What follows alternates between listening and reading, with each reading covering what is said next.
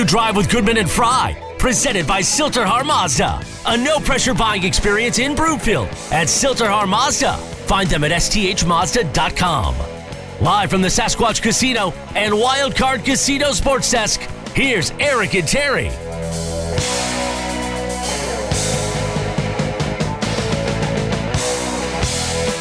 And welcome back. Afternoon Drive. Goodman Fry. Watch us, milehighsports.com. You can reach us on the Rocky Mountain Forest Products Twitter feed at T Fry, at Eric Goodman. If you're looking for wholesale lumber to the public, go to rmfp.com. In the meantime, I want to tell you about Rocky Mountain Eurosport. Just had a great experience with them. It's an intimate car buying experience. I've been saying that for a long time. You know, there were a bunch of guys there, and it felt it was like so personalized. They really cared about what I thought and, and what I was doing. And, you know, that that's the type of environment you want to work in. And they're also great at giving back to the community besides having great luxury cars, domestic cars, foreign cars. Um, with the type of cars that they have on their lot, they service everything. They have great finance options. But I like the way they give back to the community. They have great promotions on Memorial Day. They're going to have their customer appreciation day at both locations in Denver and in Parker. So you're going to want to check that out. And then on June 4th, they're going to have 4x4 Colorado's Rigs and Tacos. Uh, they're asking everybody to bring their lifted trucks, SUVs, other cool gear. They're going to have two food trucks, Hip Pops Denver, Cooking with Crown. Go check that out. And they're also going to have a fundraiser for the Legend High School football team. Go check out Rocky Mountain Eurosport in Denver and in Parker. Time now for the lead. The lead, presented by Sasquatch Casino in Blackhawk. All right, let's go out to the hotline. I want to bring in a longtime friend of ours, Benjamin Hochman. Used to be a columnist for the Denver Post. Now he's a columnist in his hometown of St. Louis for the St. Louis Post Dispatch. Benji, how are you, my friend? I'm doing well. How are you? Good to hear your voice. Hi, Uh, Benjamin. Good, good to talk to you. Good to talk to you as well. What's been going on, bro? Not much. It's been fun being back in Denver, uh, seeing Terry at the rink, seeing some old journalists, journalism friends, and uh, drinking some beers and uh, having some burgers around town. You Nice. mean you mean veteran journalists, not old journalist friends. No, exactly, exactly, exactly. Okay. Good All right. catch. So Good what's the. Blues' attitude in the wake of Game One? You know, they they seem confident. They, I mean, I mean, they're going to say all the right things when Yeah. the when the recorders are on. And the reality was, for anyone who saw that game, uh, it was three to two, and it could have been thirteen to two. Uh, the Avalanche dominated, as you all know, in in basically every facet of the game. Uh, so, the, but the Blues are confident. We're talking about we're talking about a team that, that that won a bunch of games and won a series against a really good Minnesota team. So, uh, George Karl, the old Nuggets coach, used to say a, a series doesn't start until the home team loses, and maybe that's the case here. Who knows? Okay, so I read your column today in the St. Louis Post Dispatch, and I have to tell you, it's the first column that you've ever written that I've ever read. I'm very impressed. You're actually really good at this thing. Oh, thanks. You're welcome. So this was the uh, headline: Blues got the loss they deserved. Here's what they should do for Game Two. I'm sure Berube would love to hear your thoughts, but what did you say they need to do? Yeah, I mean, it, it, it didn't take uh, it didn't take a rocket scientist or a Scotty Bowman to figure out the Blues needed to shake up their line.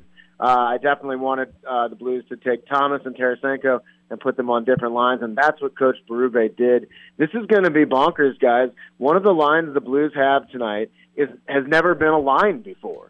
Buchnevich, O'Reilly at centerman, and then David Perron. They've never been together, and they'll be together in tonight's huge game. Uh, so yeah, the Blues the Blues shook things up. You got to after a performance like that. Is that a panic move though? Just one game into the series, flipping your lines like that? I, I was, to be honest, I was surprised that they flipped all three top lines. Yeah, that's what I mean. Uh, but um, you know, I will. I, you got to give Coach Craig Berube, um, you know, the benefit of the doubt in this situation. He pushed all the right buttons in that series against Minnesota, changing lines uh, and, and moving guys in and out. So you have to give him the benefit of the doubt in that regard. So here's what I really want to know: How hated is Stan Kroenke in St. Louis? Is he still hated there? Will forgiveness will forgiveness ever come? Still hated. Oh my goodness, it is it is unbelievable. Uh, the amount of vitriol, the amount of hatred. There's T-shirts with his name on it and some expletives. Uh, especially around the Super Bowl this past year. I mean, it was, it, fans were irate. Uh, fans just took it personally. I mean, it was as simple as uh, even though Kroenke owned the team, the team, if you will, belonged to the fans of St. Louis, and they took the team from him for no reason but a billionaire making more billions. Is there any element of that in this series? It's only fan related in that regard. That's a great question, but it's not like any of the players. I, honestly, if you ask the, the, the Blues players who owns Colorado, I, who I, own I, who own the Chiefs? Yeah, they, they don't. The know Hunt exactly. family. Right. Oh, right. you didn't right. ask me. You didn't ask me. It's a slap shot joke. Oh, gotcha. We are, Benjamin's talking, seen slap shot. we are talking with Benjamin Hochman. He used, used to be a terrific columnist for the uh, Denver Post. Now he's even a better columnist for his hometown paper, the St. Louis Post Dispatch. Uh, Terry and I talked about this Benjamin in the last hour. Binnington, he was terrific. Uh, no, no reasonable person is going to deny that. However, is is the wall eventually going to break down if he continues to face roughly 50 shots a game? That's a great question. Um, the, a reference I made today to another writer uh, at Morning Skate was to Jake Allen, the former Blues goalie, who in this one unbelievable series against the Minnesota Wild about a half decade ago uh, saved like 40 or 50 shots in, I believe, all five games of the series that the Blues won. That's, that's one man. Uh, it's one series. It's, it's a different scenario. Uh, but Binnington has shown that he can be streaky in, in a good way and in a bad way. And when he gets in these zones, as he did famously in 2019, where he one, became one of the coolest, I think, Cinderella stories in sports history, uh, he was he was a brick wall. So, but yeah, if, if it's simple as 54 shots a game, uh, I think you're going to score more than three in, in most of the following three games, if you will. Ryan Ryan O'Reilly is the captain. He's a veteran leader.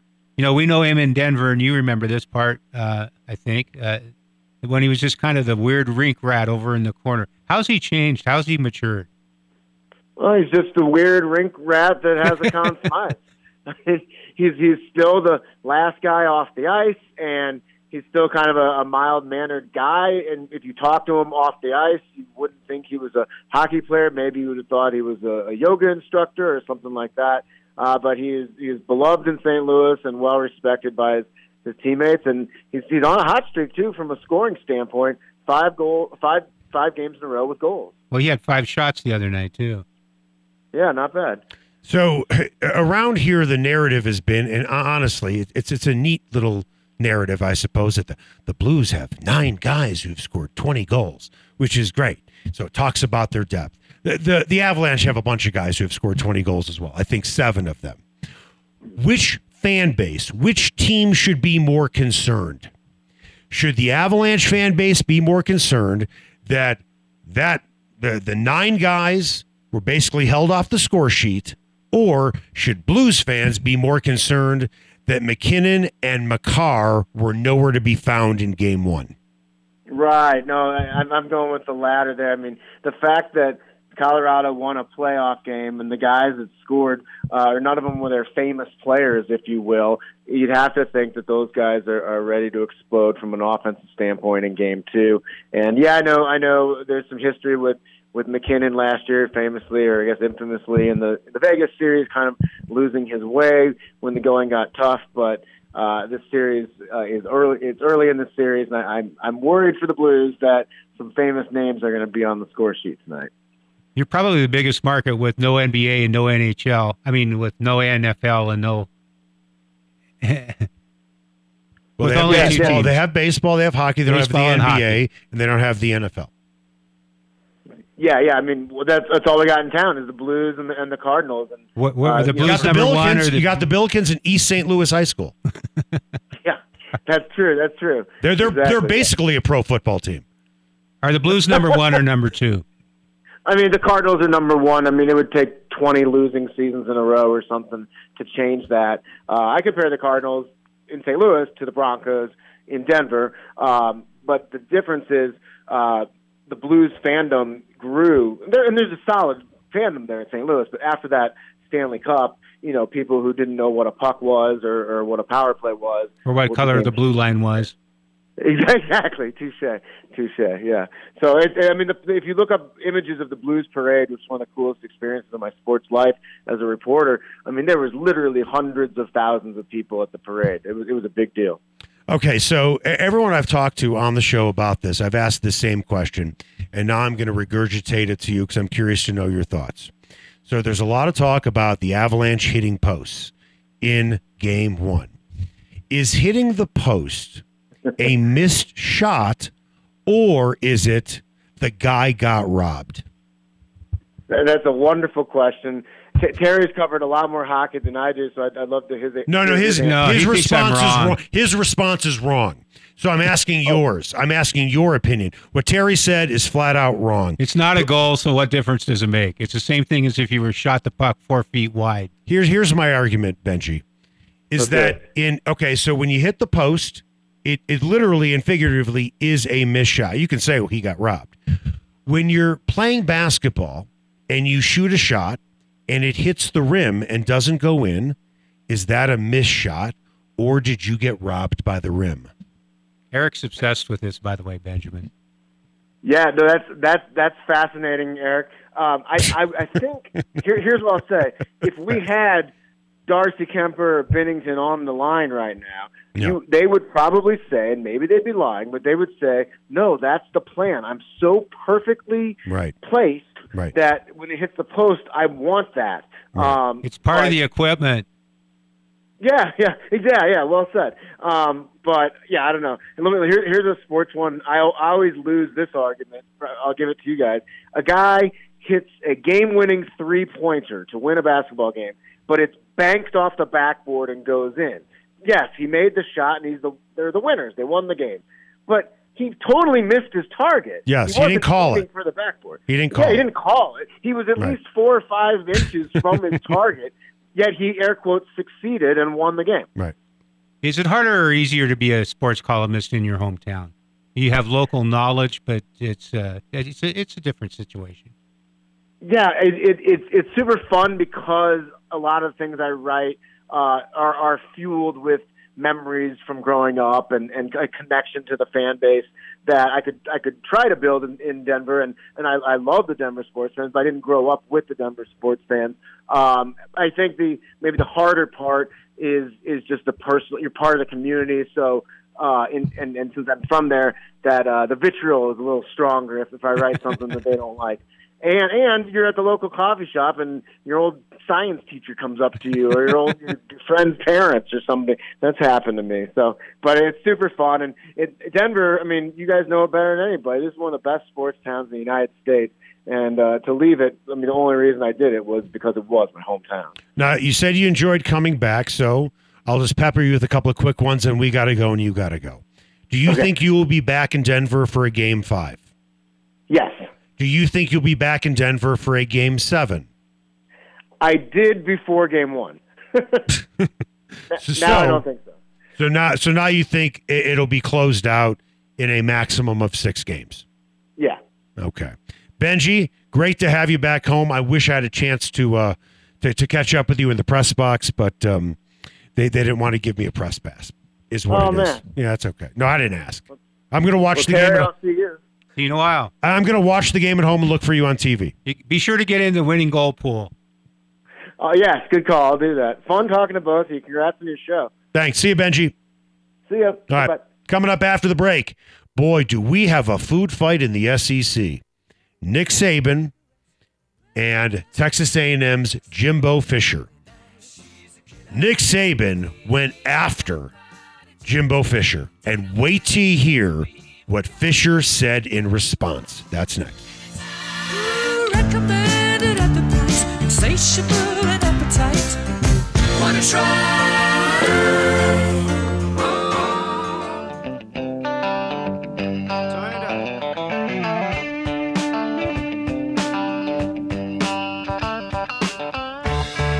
Afternoon Drive with Goodman and Fry, presented by Sill-TerHar Mazda. A no pressure buying experience in Broomfield at Sill-TerHar Mazda. Find them at sthmazda.com. Live from the Sasquatch Casino and Wildcard Casino Sports Desk, here's Eric and Terry. Welcome back. Afternoon Drive. Goodman Fry. Watch us, milehighsports.com. You can reach us on the Rocky Mountain Forest Products Twitter feed at T Fry at Eric Goodman. If you are looking for wholesale lumber to the public, go to rmfp.com. If you're going to watch the Avs game tonight, I got the place you should watch it, and that is Greenfield's Pool and Sports Bar. Every Avalanche game, two for one pitchers of Stella during the entire game. But that's not the only reason why you should go to Greenfield's Pool and Sports Bar. For starters, every seat's a great seat. They have wall to wall televisions. You're going to love it. And every seat's a great seat. Plus, during intermission, if you're going to watch the hockey game, well, maybe you want to play some pool. They don't have one pool table, they don't have two pool tables. They have a pool hall with 15 pool tables. Also, great happy hour, and it's going on right now. Three until seven every day, two for one on wine, well, and drafts. And they have live music every Friday and Saturday with no cover. Go check out Greenfield's Pool and Sports Bar in Lakewood. Go check out the Avs tonight at Greenfields. Time now for the buzz. The Buzz is presented by Rocky Mountain Eurosport. Go for a test drive today in Denver or Parker because everyone deserves a luxury car buying experience. Or find them online at rmeurosport.com. Well, got a big food fight between Nick Saban and his former assistant Jimbo Fisher, who's now the head coach at Texas A&M. Saban says that A&M bought all of its prospects in the post NIL recruiting class that was rated number 1. Alabama was number 2. Saban said this. I mean, we were second in recruiting last year. A&M was first. A&M bought every player on their team made a deal for name, image, and likeness. We didn't buy one player, all right? But I don't know if we're going to be able to sustain that in the future because more and more people are doing it. Fisher heard this, fired back, calling Saban a narcissist, and then said this. People think they're God. Go dig into how God did his, his deal. You may find out about, about a guy that a lot of things you don't want to know. We built him up to be the czar of football. Go dig into his past or anybody that's ever coached with him. You can find out anything you want to find out, what he does and how he does it. And it's despicable.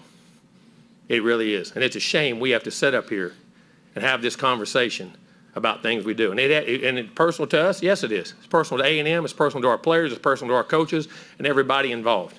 And I know the guy. Know him really well. I've got a list of about 27 things I want to say, so I'll try to distill it down here. nope, here. you but, got the floor. But Go number ahead. Go one, ahead. football coaches generally in the past have completely rebelled at the subjective rating of recruiting classes. And here's a coach actually not only believing it, spouting it out about being number one or number two. Coaches used to used to completely belittle that. Number two, as you know, I spent a year with Nick Saban, off and on, doing a story for the Sporting News, uh, narrative of a football program in transition. It was before Nick Saban was Nick Saban, and in fact, we picked the subject before Nick Saban was even hired at Michigan State. We knew we were doing it about Michigan State. But I spent a year with him. I think he really believes what he said. It doesn't make him any less hypocritical because uh, it, it's almost unintentional. But he believes all that stuff. And now the new definition. I mean, when we talk about buying players, it used to be money under the table, money in shoe boxes, money other ways. Now it's so open. It, it's a, the, the meaning is completely different about buying players. This is now within the rules, except for the fact they were not supposed to be able to use this in recruiting. It, you couldn't, you weren't supposed to be able to say, "Hey, we have a car dealer and we can guarantee you X X dollars for signing autographs there on on Sundays." You weren't supposed to be able to do that. That's where the new system is broken, and I think where Saban has a point. But the idea of an SEC coach coming off, trying to come off holier than now, everybody knows, and it's absolutely true, that they play by different rules down there. I've sat in the office of a winning, successful, but also fairly new SEC coach, and he pointed over at the filing cabinet and he said this. I mean this figuratively. I am afraid to go look at what my predecessor did. I don't. Right. I'm afraid what I might find in that file cabinet. The SEC changed when Alabama and Auburn started telling on each other, because until then they couldn't tell on each other because Eric, if you're cheating and I'm cheating, we can't tell on each other. But when Alabama and, and uh, Auburn started telling on each other, the rules of the game slightly changed. It cleaned up for a while. But this NIL, I, I'm absolutely convinced, is if it stays in this form, it's going to be the ruination of college football. What's the Now, other? don't, don't give me that crap about well the players should be paid because all the money they make. First of all, start with con- at least conceding the point that that a college education is worth something. A free sco- free full tuition scholarship to Stanford is worth a lot of money. And then we added cost of attendance stipends. It's like the people arguing that pay, players should be paid won't concede that that's even the starting point. So here, uh, a pox on both houses in the sense that th- it's just a dirty system, and they need to work to, to modify it and clean it up, or NIL is going to be the ruination of college football. Well, what's the other option? Get rid of it? No, you have to make sure it's it's not part of the recruiting process. Is that too naive? Should you shouldn't you be able Too- to do it's, too, that? it's too naive. It's too naive because they, they couldn't control players getting paid under the table anyway. yeah. It, it's open season. And honestly, I would rather have this, and I don't like it. Mm-hmm. Okay. It's like the you want to deal with the devil you know or the devil you don't know. I don't like the fact that CU, they're bad enough in football, okay, that they're going to get hammered because Pasta Jays only has so much money they can give their recruits. Well, the Pac-12 traditionally has been more scrupulous about not allowing the the, sh- the financial shenanigans. Well, well, not now they can. And again, you have USC and UCLA in the Los Angeles market. You have Washington in the Seattle market. You have Washington State and Pullman. Oh, Well- never mind. Well, no. I mean, there's there's there's money there. Okay. Well, wait a minute. Colorado's right next to Denver, isn't it? Yeah. Well, why, why can't Quest give give players some money? How about Davita? Why can't they give them some money? They won't. But what I'm saying is, and you and I talked about this briefly yesterday, the one big advantage that the Pac-12 has over the SEC is the fact that the SEC are in little Tuscaloosa, hodunk country. Uh, hodunk, Auburn. Have you ever been to Auburn? No, and I, I have. and I don't need to go. There isn't anything in Auburn That- except the university. That's my point. So they don't have big money. In Texas, they have oil money, and they also have Texas, and they also have, excuse me, they also have Dallas and Houston and San Antonio and Austin. But the Pac 12 has the biggest advantage because they have a lot of schools that are in major markets. Have you ever been to the UCLA campus? I don't have to. It's right next. It's it's in L.A. Yeah. it's it's, it's right there. It's, my It's, gor- it's gorgeous. Okay. Well, well, well. Look where it is too. I mean, it's hard not to have gorgeous with palm trees. You're, You you're gotta really mess next up. Door, you're literally next door to Bel Air. Okay. The point is, is that what's the option? You get rid of it? No. And if you don't want to pay players, that's fine. I understand the college education thing. I get that. But at the end of the day, these kids are working. And hold on, they are working. And at the very least, why can't they have endorsements? What's wrong with that? Okay, Mr. O'Bannon. No, you, you, you can- insult me by saying that. What is wrong with players being able to endorse something? I endorse stuff all the time. Yes, you do. Right. So why, so why can't they? I, I just want to go back to the. Uh, no, no, to answer that question, why can't they? I, you can. That's what they're doing now. Right, but you but and it is But, out but, but you're saying that the college scholarship is not remuneration. It's fine, but a lot of kids aren't going for That- you- a lot of kids aren't going for that in basketball but and you're football. also then you're also admitting that you don't give a damn about the, the basis of all of this is you, I don't care about the education part about it. Either does the school. Yes, they do. No, they don't. No, I'm. I Please am. don't I am, stand on a soapbox I am and tell me. idealistic enough to believe that schools actually believe all that. Okay, well then then you're being naive. They don't. They care about I've been around college football since I was a, since I was. You think you you think you honestly think at the heart of it, these athletic directors. No, they believe in they believe in trying to get their players an education. They try to, but they're not. You know what? Here, this is this is the phrase I use all. Now you're going to be condescending to college athletes and say that. No, I'm not. No, no. I'm going to be condescending to athletic departments Mhm. and team presidents and coaches. All right? Okay. There is a difference in life. Is it fair to say not everybody, everybody? I so I'll just throw that word everybody out there. I don't mean it literally, but generally speaking. It's like they. Is they it, say. is it fair to say that everybody would like to be rich? Is it fair to say that everybody would like to be rich? uh, except Mahatma Gandhi, maybe. Is it fair to say that everybody Yes. would like to be rich? Yes. Everybody wants to be rich. But the question is who is committed to being rich? And that's the difference. Want to people are dreamers. hmm Committed people are doers. And athletic departments and coaches want these kids to get an education. They're not committed to these kids getting an education. And that's the difference. Okay.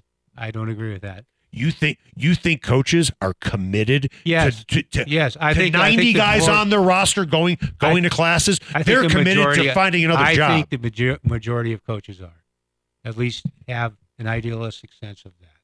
it's a dream and it's a want to. Because you know what? If these coaches really are committed to these kids getting an education, then they should be checking grades every day. No, not now. I'm not talking about the assistant coaches or the academic advisors. If they want to make sure this is going on with their with their players, then they should take an interest making sure that all their players are going to class, they're getting good grades, and they're checking this stuff daily. Did like somebody hold your do. hand in college? Uh, with my kids, I'm committed to them having good grades. That's why I check their grades. That's why I help them with their Okay. homework. I'm committed. They're not. They want it. They're not committed to it. And you know what the answer is? Well, they're too busy recruiting and they're too busy putting together game plans. They're 24 hours in a day. If you're committed, you'll find a way to get it done.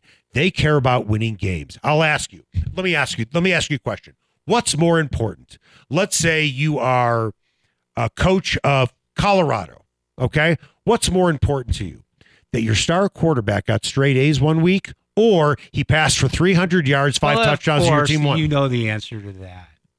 well, that's not being committed. So, you, you, so You can are the two mutually exclusive? Can that quarterback get straight A's? he can. Justin Herbert was was like uh, a Rhodes Scholar capable type. That's fine. Well, some kids are committed to getting great grades. But if we, I don't believe for one minute that coaches are committed to their players getting great. You know, you know what they're concerned about? Making sure that they're academic, academically eligible to play. there is something- That's all they care about. Not A's. They care that they don't flunk out. there is something wrong with that that derails a player if you're concerned about him staying eligible. That's what these coaches care about more than them getting. What do you think they care more about? Them staying eligible, their top players, or getting straight A's? Honestly, They're not. It's not mutually exclusive. it is mutually Your, exclusive. your quarterback can stay eligible if he gets straight A's. I'm saying your top players, your starters. If you had to pick one or the other, what's they more? What are they more concerned about? College athletes have have have uh, a tremendous amount of resources expended on their part to help them to help them get through college. I, I was I agree. I'm a little jealous of that. I Nick- agree. that was one of Nick Saban's big things at Michigan State. When he came back, he was just disgusted with the lack of ac- academic commitment Right. within the athletic department and the football program. Right. That's why uh, I see this a little bit with Jaundice involved in some of this because I know he, I know he was actually 100 percent offended by all. I would say this: call me cynical, and that's fine. And I'm cynical, cynical. And, and I am, and I'm cynical about, about a lot of things. These coaches care about how much money they're making, how many wins they get. they do, and they care about themselves first. Because you know what? If they really cared about these players and they signed a contract, they wouldn't leave early. Well, I'll, I'll was harp- that is that fair? I'll har- yes, that's fair. I'll harp That's what they care about. Do you know how much? I looked at the story again last night. Do you know how much Nick Saban was making at Michigan State when he was hired? Uh, one hundred sixty thousand dollars. It was 100, 130. I gave him a raise by 30. Yeah. And he did pretty well at LSU. And he went to real big time college football. Not to say Big Ten football isn't. Mhm. LSU's a different breed, and we both know that. Coming up after the break is Tim Connelly going to go to Minnesota as the new team president. Lateral move, big pay increase. We'll talk about it next. Full moon crossing the range, riding the storm out, riding the storm out.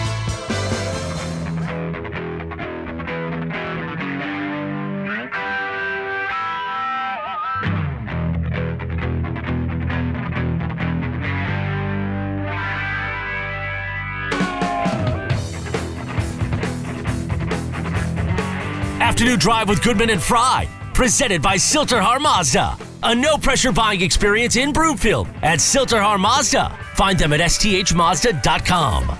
Live from the Sasquatch Casino and Wildcard Casino Sports Desk, here's Eric and Terry. Welcome back, Afternoon Drive. Goodman Fry. Watch us, milehighsports.com. You can reach us on the Rocky Mountain Forest Products Twitter feed at T Fry, at Eric Goodman. If you are looking for wholesale lumber to the public, go to rmfp.com. Uh, we're not going to talk about Tim Connelly. We're going to talk about the Avs. You're getting ready to go to the game. Uh, you will be there, you know, certainly well before the puck drops. Uh, you know what I want you to do? What do you want me to do? What I want, I mean, I can explain this myself, but you know, you're doing this tonight. Explain to the listeners and the viewers what your process is when you get to the arena. What do you do to get ready for a game? Well, it's varied over the years depending on the role I was filling, whether I was columnist writing the game story, feature writer, and everything else. But let's let's just, a generic experience on game night is to get the get there an hour and a half to two hours early, look at the press notes, have a meal, think about things, fool around on the computer a little bit, watch the warm wait, up, wait, fool, like Pornhub? What do you mean by fooling around on the computer? just reading on the computer. The fact that you even knew that what Well, that was, well, I'm, t- I'm telling Helen. Well, what happens now is everything Telling Helen. everything is digital. You Yeah. you can't get the press notes. Right. Press notes are not printed out. You you look at them there. You look at the notes there. You check uh, you check all the things that have happened that day at the at the morning skate, for example. You redouble your efforts if you weren't there, because sometimes you're not. But once you get there, you settle in, get ready for the game, watch the game. You get you get uh, line sheets, almost line up line sheets almost when the game's about to start. So, as a columnist, but or even as a beat writer, you're going to have a deadline, Oh. gen- generally speaking, right? Uh, that's changed drastically. Okay, but when you had a deadline, okay, when you had a deadline, and maybe you have to file a half hour, maybe an hour after the game, and you want to hear the post game, how are you able to watch the game? Because I'm guessing you have to write while the game is Yes, going on. How difficult is multitasking like that? It's difficult. It depends on the, the, the actual timetable involved too. Like the, uh, this is a bad example to bring up. The night Steve Moore and T- Todd Bertuzzi got, uh, Todd Bertuzzi attacked Steve Moore. I was actually writing because we were in the Pacific time zone, so I had to get my game story in and done. And the Avalanche had made trades that night also. That's much forgotten. So I'm, I'm writing a trade story. I'm trying to write a game story, and Steve Moore gets attacked by Todd Bertuzzi. That was probably the most extreme example of multitasking I've had ever, and so that was it, it's very difficult now. Now the situation is you're writing during the game. Uh, the the uh, the digital version of the paper has changed everything because you really don't have you don't have a uh, a deadline that's a deadline. You have a print deadline, and then for online you can pretty much go in and change it yourself. Uh, editors aren't supposed to know that, so editors don't listen. You can go back in and change it yourself up till I don't know three in the morning or anytime. So there really is no there is no digital deadline. But the ridiculous thing about the newspaper business, and I hope this gets some people nodding their head, is when I early in my career the deadline was like eleven thirty for night games. If you got it in by eleven thirty, it really wasn't that hard. You could go to the locker room, you could listen to the coach. You didn't have a first edition to worry about. Then in later years, you had to write a game story for the first edition that's that's basically filed the second the game is ended, and you just plug in the final score. And it, it was a hellacious process I didn't really enjoy, but you had to get it in. It's a, it's a running story. It's terrible, a lot of play by play, and then you sub it out. But now in the in the digital age, you're kind of it's all blended together. You're doing a, you're doing one game story or one piece, trying to beat the deadline, and then touching it up after the deadline for online. What do we have coming up on Argonaut Wine and Liquor, just in case you missed it? We will talk about game two of the Eastern Conference Finals. They're getting set to tip off in Miami soon. So we'll talk about Jayson Tatum versus Jimmy Butler. We'll also talk about CBS Sports rankings of the 2022 NFL offenses. They've got six tiers. Which one are the Broncos in? That's next, right here on Afternoon Drive with Goodman and Fry on Mile High Sports.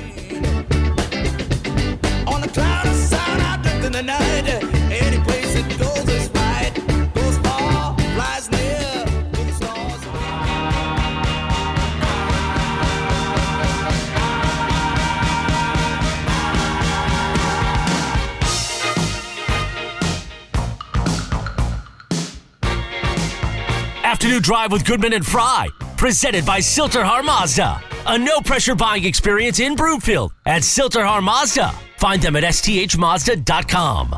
Live from the Sasquatch Casino and Wildcard Casino Sports Desk, here's Eric and Terry.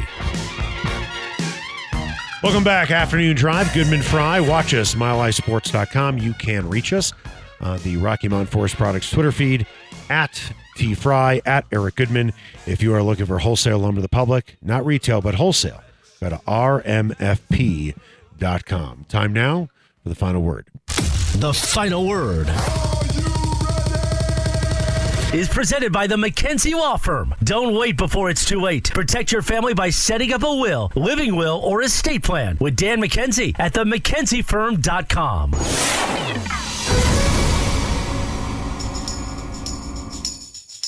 Just in case you missed it, is presented by Argonaut Wine and Liquor. You need to see why Westward named it the best liquor store in Denver, five years running, or order online at argonautliquor.com. Just in case you missed it, last night the NHL playoffs were on both ends of the spectrum. Carolina beat New York 2 1 in overtime, and in the Battle of Alberta, Calgary beat Edmonton 9 to 6. So, which type of game do you prefer in hockey? A low scoring defensive battle or a shootout? Fire wagon hockey. Higher the better. One team gets to double digits. That's a great game. I'm, I'm going to go off the off the board for 200, Alex, on this one. I have no empathy for the Edmonton Oilers organization. They had four number one overall picks in six years, from 2010 to 2015. And oh, by the way, a couple of years later, with the third overall pick, they took a guy by the name of Draisaitl. They have won a total of two playoff series since 2010. Let me inject one thing. Uh, the finalists for the Lady Byng Trophy are out. And Did you one even of them, hear what I said? And one of them is a Carolina defenseman named Jaccob Slavin, who's from Erie, Colorado. Yep. So I think that just speaks of kind of the uh, growing footprint of the game in Colorado, also. Okay. Love that. Love local love guys getting their shine. Just in case you missed it, game two of the Eastern Conference Finals after Jimmy Butler took over and the Celtics faded in the second half, fourth quarter of game one. The Heat now lead the series 1 0. Uh, Marcus Smart and Al Horford should be good to go for Boston. Derrick White, however, will be out for the Celtics after the birth of his child. Kyle Lowry still out with a hamstring issue for Miami. Did anything about game one change how you feel about this series with the Heat winning, or since that was what I believe both of you expected, Yep. are you still feeling confident about the Celtics? If the Celtics get healthy, I think they can win this series. I think they do win this series. Remember, they lost game one to the Bucks. Yeah, But but Horford's a big part of that team because he's veteran leadership. And then of course Marcus Smart is the defensive player of the year.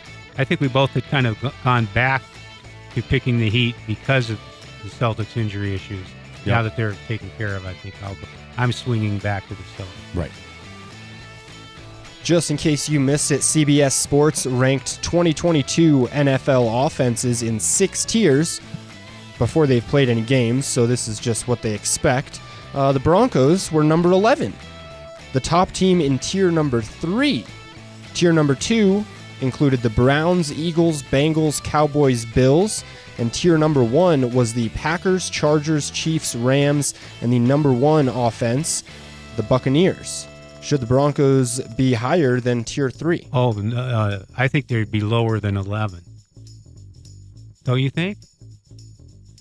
Um, I can make the case that they can be lower than 11 for this reason. Um, I can make the case for it and against it. You're looking at what these guys have done before Russell Wilson has stepped on the field. Not only does he upgrade the quarterback position significantly, but we don't know what the potential, what the ceiling is for Jerry Jeudy yet. He hasn't played with the right quarterback. Same with Courtland Sutton. Same with Tim Patrick. We don't know what an offense looks like with KJ Hamler. We will see. But if we're being completely honest, they're going to be starting a rookie, I believe, a rookie tight end. And while I do like their backfield very much in terms of Gordon and Javonte Williams, their offensive line, I don't want to call them suspect, but they're not great. They're not awful, but they're not great. Everything banks on Russell Wilson and bringing out the best in these wide receivers who have yet to reach their peak. Because when you look at the AFC West alone, uh, you can find better uh, better tandem of wide receivers on each of the Raiders, Chiefs, and Chargers. That already puts them fourth in the division right there when it comes to offense. Just in case you missed it, a record breaking run by Gary Martin, a high school senior in Pennsylvania. He ran a 3 minute, 57 second 57.98 second mile, uh, breaking the record in high school competition set by Jim Ryun in 1965. Would you rather be? It's an out of the box question. Yeah, I love out of the box questions. Would you rather be ridiculously fast, be able to jump super high, have crazy natural strength without having to lift a lot of weights to get there, Yep. or have incredible hand eye coordination and reflexes? Fast because everything can be stemmed from that. I'd rather have incredible hand-eye coordination because I can hit baseballs then. And then I could be as overweight as Cecil Fielder and it wouldn't really matter. Could you hit the curveball? With great hand-eye coordination, of course I could. Okay. You, you you gave me the hand-eye coordination. Now, would I be as and you know what else I'd be great at? Golf. Yeah. And I'd be flexible. So I don't have to be a great athlete to play golf, I- I- which I, I love. Now, could I could I do that for basketball and hockey? No, but I could do it for baseball, and I'm not going to get injured as much. And I could do it for golf, and unless there's an errant tee shot and I'm standing on the fairway, I'm not going to get injured there either. I'm oversimplifying, but I just love to be fast. I would love to be fat. I would love to be smart. And I'm 53 and I still haven't accomplished that yet. I wish you would have put that in there because that's the one I would have chosen. Intelligence? Yeah, I'm lacking there. You- you could have Just all ask those. Terry. You could this have- week he told me I'm dumb. You could have all those, but you need to stay away from Krypton.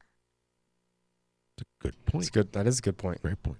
You're I've out. never encountered Krypton in my life, though. Me either. Never. But I've dated a girl named Lois, Kryptonite. and I've written for a newspaper, Two out of three ain't bad. and I wear glasses that are black. And people don't know. You know what I? You know what I never understood about this whole Superman thing. Clark Kent wears black glasses. Yeah. and he takes them off, and nobody knows the difference. What are you kidding? Well, it was like you I didn't. mean, you that, didn't that- that's as bizarre. That's as bizarre as some of the characters in Star Wars. well, you didn't. You didn't recognize You recognize. didn't know? you didn't recognize billionaire th- philanthropist Bruce Wayne out of his Batman. he wears a mask. Superman wears glasses. when you're wearing a mask, I suppose you don't know the difference. Spider Man, I totally get. Yeah, his whole face is covered. He doesn't even show the Exactly. mouth. You have no clue whatsoever. Captain America, you gotta know. He doesn't wear, or he does wear something over his he face. does. doesn't His his is kind of like a Batman mask, half How the face. stupid can you be that you don't know it's the same guy because he's wearing glasses? What kind of moron are you? This really bothers you. It doesn't bother me at all. I just don't understand it. I mean, again, you watch sci-fi movies, right? Or you or you watch a guy in a big black mask and he holds his two fingers together and he suddenly chokes him to death, and you're like, well, that's not possible. Well, you know, that's more realistic than not recognizing somebody after they take off their glasses. That's a bunch of BS, and they've been capitalizing Isn't that the premise this. of a lot of a lot of uh, like romantic comedies where they they get the girl to kind of have a makeover, take off her glasses, and then she's more, way more beautiful than she ever was with the glasses? totally different Oh. because because there is no makeover for Car- Clark Kent. He's the same looking guy. It's not like he's getting his hair done and putting on lipstick. He's the same guy. And you're telling me people don't know the difference? Well, then you're pretty stupid, Lex Luthor. Okay, I'm taking off my glasses. Oh God, please don't. All right, that was uh, Argonaut Wine and Liquor. Just in case you missed it, I might need to go there and have a couple of cocktails to tolerate how you look without glasses on. Okay.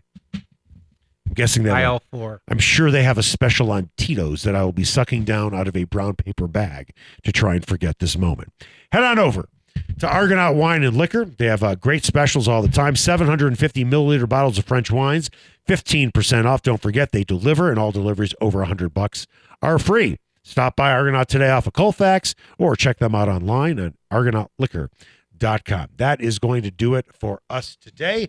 Nigel, you were simply marginal today. But it's better than you did last time. Danny, you were fantastic. Terry, get the hell out of here. You want to go eat some free food at Ball Arena. Meanwhile, I'll go home and have leftovers. Make it the best possible night you can.